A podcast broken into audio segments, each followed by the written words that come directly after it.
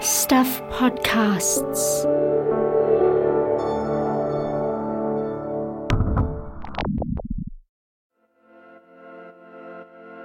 Hello and welcome to the long read. I'm Chris Reed, filling in for Michael Wright, who's enjoying a well deserved week off. This week we're bringing you a story about Centrepoint. It's a companion piece to The Commune, the new Stuff podcast series made by Eugene Bingham and Adam Dudding. And I'm joined today by Adam. Congratulations on the podcast. It's challenging, but it's a compelling listen too. I think you've had hundreds of thousands of downloads so far, haven't you? Yeah, no, we've had a really good, a hearteningly good response to the commune so far. Um, quite a lot of listeners in New Zealand, naturally enough, uh, with all the push from stuff, making sure that people couldn't avoid it for a couple of weeks when we launched it at the beginning of June. But it's had a lot of listeners in Australia. In fact, more Australian listeners than New Zealand listeners to date. Um, there's something about Australians seem to love New Zealand stories, particularly um, ones involving crime. Um, I think you did six written pieces to accompany the podcast series. Is that right? That's right. So uh, Eugene and I worked on this. Well, it was over a ser- it was over a few years, but um, it was most of last year is when we were actually um, really digging into making the commune. Actually, I have a confession to make at this point. Mm. Although I'm reading this story and my byline is at the top of the story, Eugene actually wrote this story because we did all the research together, we did all the interviews together, we wrote the script together. But I was involved in fiddling with the last edits of the podcast proper, um, while Eugene got on with other tasks, such as writing these features, which are uh, sort of digging into um, particular facets of the commune or a person or an issue that we thought was pretty interesting in its own right as a small thing to look at. But yeah, it was Eugene who physically wrote these pieces and then we edited them together. Well, it's good to set the record straight. It's important. Uh, and and just if if you are new to the subject, just tell us a little bit about Centrepoint. Well, the gist of it is that between 1978 and 2000, there was a commune which existed on the fringes of um, the Auckland suburbs in Albany, which was not far from where I grew up, as it happened, which was part of the reason I was interested in the story. Started off as a brave new world of um, open sexuality and lots of therapy and um, a sort of a new way of living, communal living. But there were there were some very dark things that went on there, particularly in the end. What really brought it down was child sexual abuse at pretty horrendous levels involving some of the most senior members of the place. And as became apparent later, it was going on from, from the earliest days. But it took a very long time to, to shut the place down. Yeah, it's a good opportunity for me to mention that the piece that Adam's going to read, and in fact, the podcast series itself does cover some issues that many people will find distressing, including, as Adam said, abuse and also suicide. Uh, I just want to note at this point that there are a large number of organisations that you can call for help, including uh, the 1737 helpline, which operates 24 hours a day. You can call or text that number, 1737, at any time for support from a trained counsellor. That said, Adam, uh, perhaps you could just tell us a little bit about this piece that you're going to read today, one of six companion pieces, as we've noted. That's right. So with with this piece, we just took a close look at one particular guy who was an early member of the of the commune, who saw some of the, the bad things that were going on uh, and left relatively soon and blew the whistle.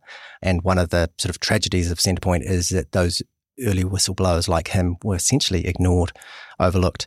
We call this guy Robert. That's not actually his real name. He was he, he's spoken publicly with his real name before, but he's just tired of the blowback. So we chose a, a, a new anonymous name for him.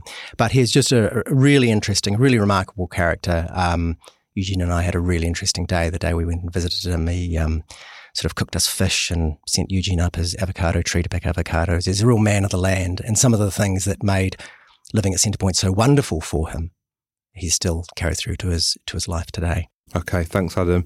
If you've not listened to the commune yet, you can find it at stuff.co.nz slash the commune. And it's also available on all the usual podcast apps. Just search for the commune. In the meantime, here's Adam Dudding reading Eugene Bingham's piece, The One Who Got Away.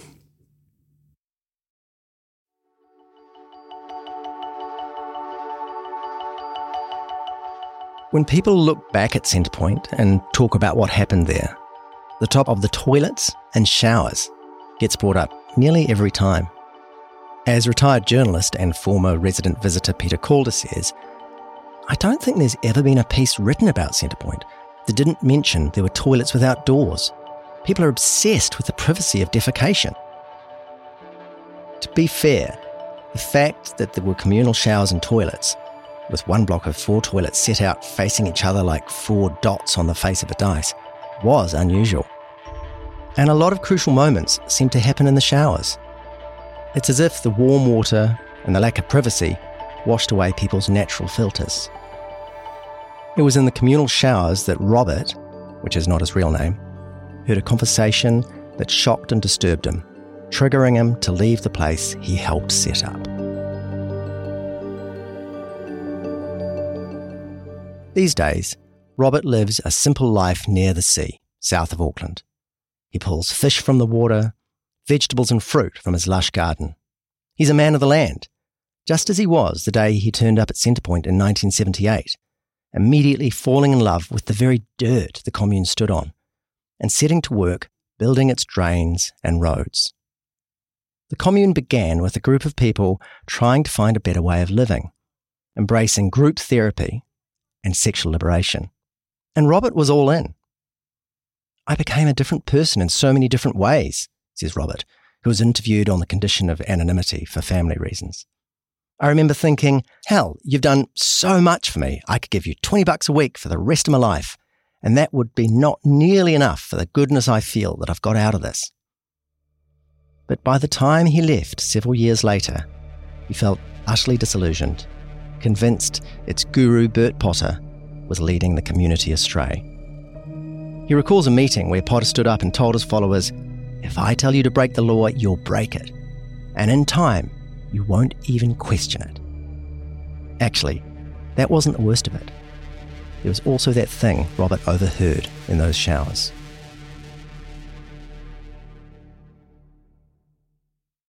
Robert grew up in a state house, surrounded by other state houses. In a way, he says, that was his introduction to community living. Mums would chat and sing together as they all hung out the washing in their identical backyards. Dads would share catches of fish with the neighbours, and kids would play down the road until they were called in for dinner.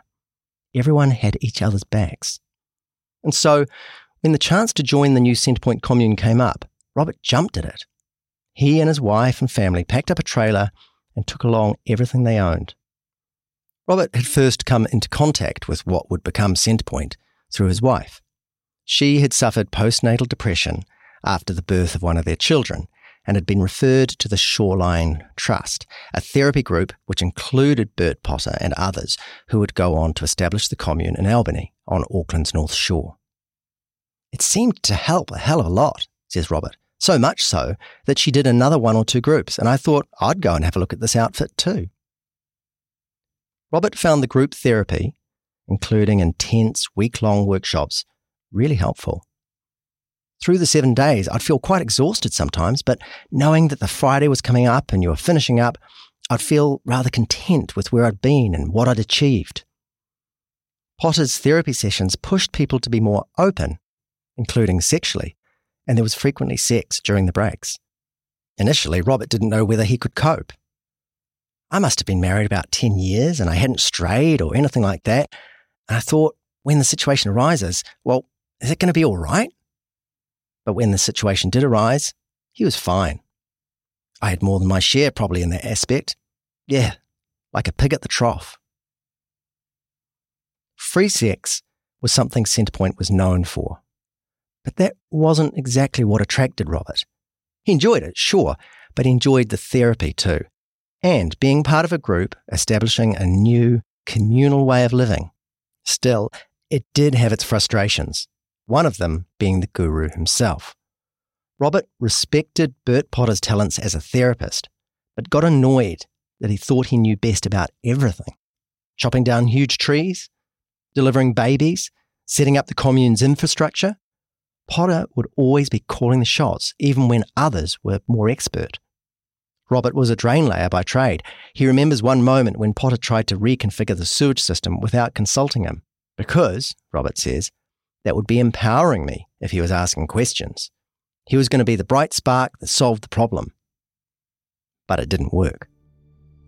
Robert could let such things slide, frustrating as they were, until he overheard Potter saying something that disgusted him that conversation in the open showers. I'd just hopped out of the shower, says Robert, and he was standing to one side talking to a couple.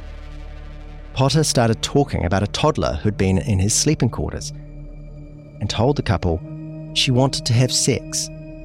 Robert says Potter graphically described what he then did to the girl. This was a two and a half year old. For Robert, it was too much. That was it, he says. He told others in the community, but no one seemed to care. In fact, some seemed happy. He says, One of the mothers came up to me and said, Bert's just had sex with so and so's daughter. She was underage, about 14 or 15. I'm so glad it was him for her. Robert says, I nearly shriveled up inside. By this stage, Robert's wife had told him she was leaving him, but staying in the community, and so Robert decided he had to go. Soon he told the police and started giving media interviews about what he had seen and heard. He even told the local council during a hearing about water rights at the Centrepoint property. His revelations threatened Centrepoint's future. For a while, the pressure went on and police did investigate, but Potter pulled the community into line and things went quiet. Potter and others at the commune who abused children would not be brought to justice until 1991. Looking back, Robert wonders what else could I do? I told the police. I told the local authority.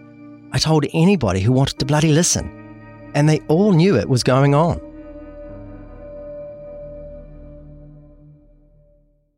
Despite all that happened, losing his wife, watching the commune he helped establish fall off the rails, then collapse, Robert still remembers Centrepoint fondly. It's an education I couldn't buy, he says. I'm glad I had the experience, I really am. I can't say it was nice all the time, but it measures out over 50 50, that's for sure. But what a waste of good energy in shagging it up like that.